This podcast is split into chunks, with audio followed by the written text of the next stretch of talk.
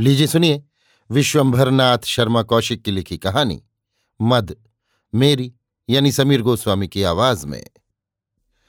राय बहादुर केशव प्रसाद उन आदमियों में से थे, जिनका विश्वास था कि संसार में धन ही सब कुछ है। जिसके पास धन है, वही श्रेष्ठ है, और वो सब कुछ प्राप्त कर सकता है। राय बहादुर साहब का परिवार आठ दस आदमियों का परिवार है। तीन पुत्र, दो पुत्रियाँ, पत्नी विधवा चाची इत्यादि से परिवार भरा पूरा है। बड़ा लड़का कृष्ण प्रसाद डिप्टी कलेक्टर है और बाहर रहता है। रात के आठ बजे थे। राय बहादुर साहब अपने कुछ मित्रों तथा खुशामदियों सहित अपने विशाल भवन के एक सुसज्जित कमरे में बिजली की अंगीठी के सम्मुख बैठे थे।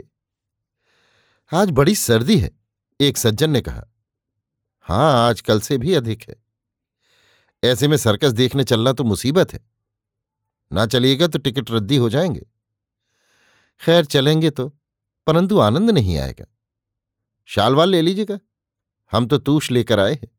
एक ने कहा, जी, मैं कंबल लेकर आया हूँ। ये न समझिएगा कि आपके पास तूश है।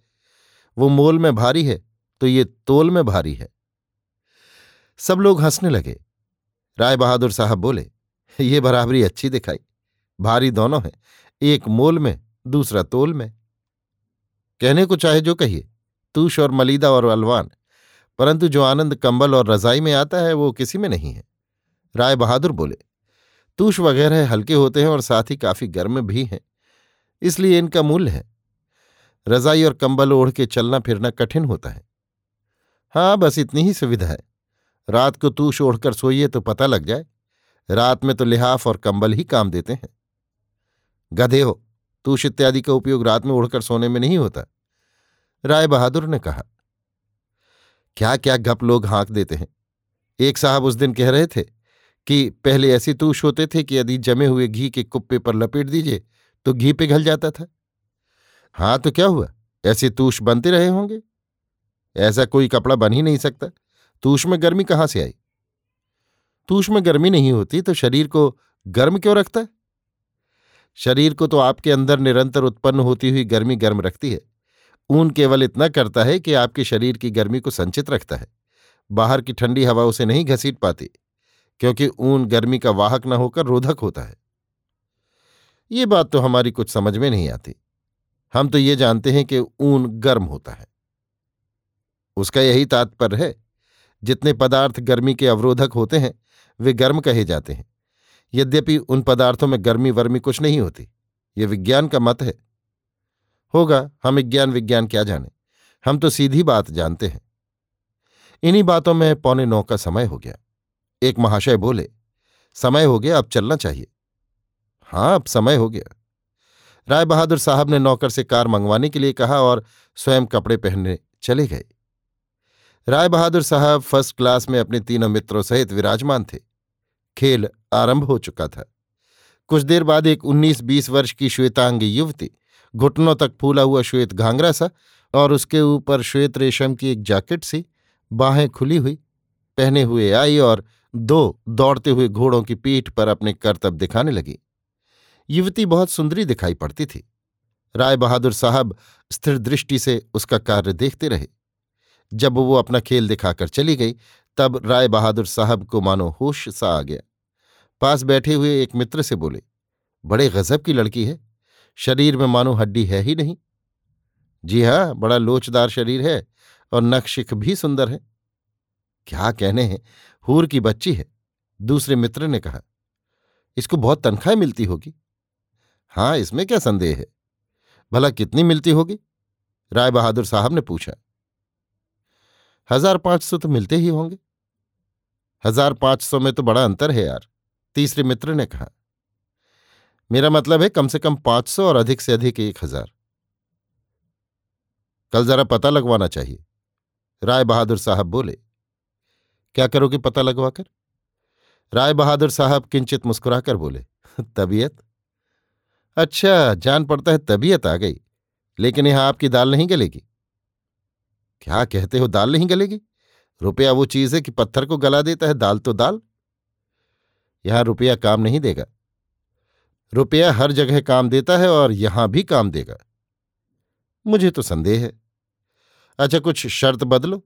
राय बहादुर साहब बोले, शर्त वर्त बदना तो अपनी समझ में नहीं आता। मैं शर्त बदता हूँ। तीसरे सज्जन बोल उठे, क्या शर्त बदते हो? जो आपका जी चाहे। हज़ार रुपए की शर्त रही। रुपए की शर्त तो व्यर्थ है।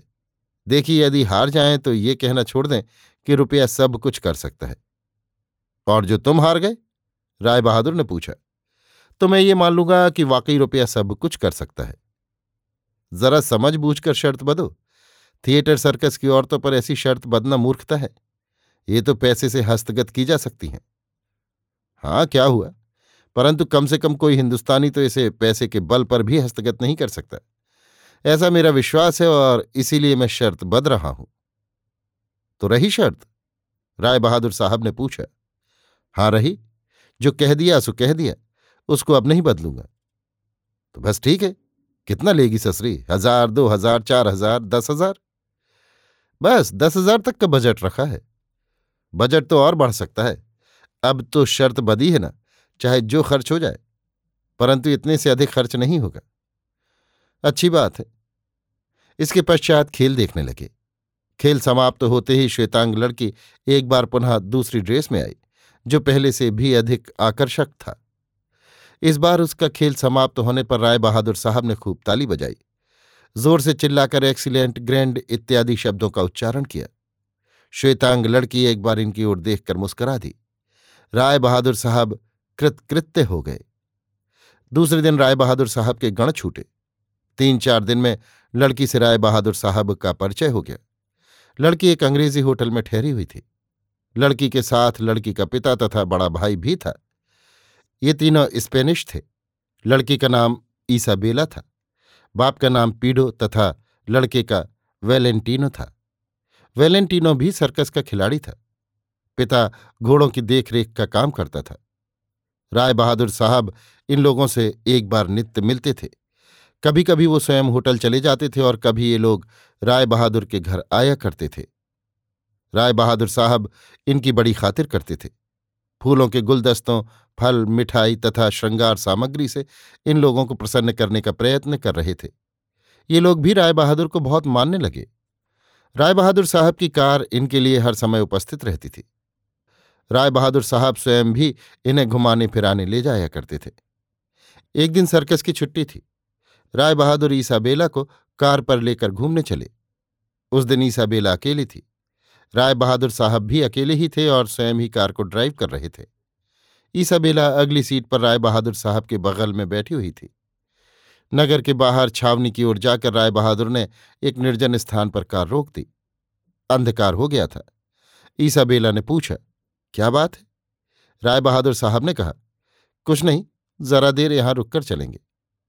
कुछ क्षण मौन रहकर राय बहादुर ने कहा, तुम सर्कस की नौकरी क्यों करती हो, ईसाबेला? मुझे शौक है। बड़ा खतरनाक काम करती हो। जरा चूकने से प्राण जा सकते हैं। यही तो आनंद है। ये आनंद का विषय नहीं, भय का है। मुझे तो तनिक भी भय नहीं लगता। ईसाबेला ने हंसकर कहा, जब तक तुम खेल करती रहती हो, मेरी छाती धड़कती रहती है। वो कुछ नहीं, मुझे उसी में आनंद आता है। तुम सर्कस की नौकरी छोड़ दो। क्यों? जितनी तनख्वाह तुम वहाँ पाती हो, उतनी मैं तुम्हें दूँगा। ईसाबेला हंस पड़ी, बोली तनख्वाह की क्या बात है? मुझे अपनी कला से प्रेम है। तो अब तुम कला का प्रेम छोड़कर मुझसे प्रेम करो। ये कहकर राय बहादुर साहब ने ईसाबेला के गले में अपनी बाई बाह डाल दी और उसका चुंबन किया। ईसाबेला ने पीछे सरक कर एक तमाचा राय बहादुर साहब के गाल पर मारा और स्पेनिश भाषा में न जाने क्या कहने लगी। राय बहादुर साहब अंग्रेज़ी जानते थे, स्पेनिश भाषा नहीं जानते थे। अतः वो नहीं समझ सके कि ईसाबेला क्या कह रही है। परंतु इतना अनुमान लगा लिया कि संभवतः गालियाँ दे रही है। राय बहादुर साहब ने अपनी बाह खींच ली और झट अपनी जेब से चेकबुक निकाली। फाउंटेन पेन निकाला और चेकबुक खोलकर वो बोले, बताओ तुम्हें कितना रुपया चाहिए? बताओ, उतना लिख दो। ईसाबेला ने एक तमाचा और जड़ा इस बार वो अंग्रेज़ी में बोली, बेवकूफ़ गंवार हिंदुस्तानी, समझता है मैं रुपया पैदा करने के लिए सर्कस की नौकरी करती हूँ? वो मेरी कला है, मेरा शौक है। लाख रुपए के लिए भी मैं उसे नहीं छोड़ सकती। ये कहकर ईसाबेला कार से उतर पड़ी। राय बहादुर साहब क्यों क्यों कहते रहे ईसाबेला पैदल ही चल दी। कुछ दूर चलने पर एक खाली तांगा मिल गया। उसे लेकर वो चली गई। राय बहादुर साहब कुछ क्षण बैठे सोचते रहे, तत्पश्चात कार लेकर चल दिए। दूसरे दिन राय बहादुर साहब ने देखा कि उनके दिए हुए सब उपहार वापस आ गए। उनके साथ में एक चिट भी थी। उसमें केवल इतना लिखा था, अब मुझसे मिलने का प्रयत्न मत करना, ईसा बेला। उस दिन संध्या समय राय बहादुर साहब ने मित्र मंडली में कहा, मैं शर्त हार गया। निस्संदेह रुपए से सब चीज़ें प्राप्त नहीं हो सकती। अभी आप सुन रहे थे विश्वंभर नाथ शर्मा कौशिक की लिखी कहानी, मद, मेरी, यानी समीर गोस्वामी की आवाज़ में।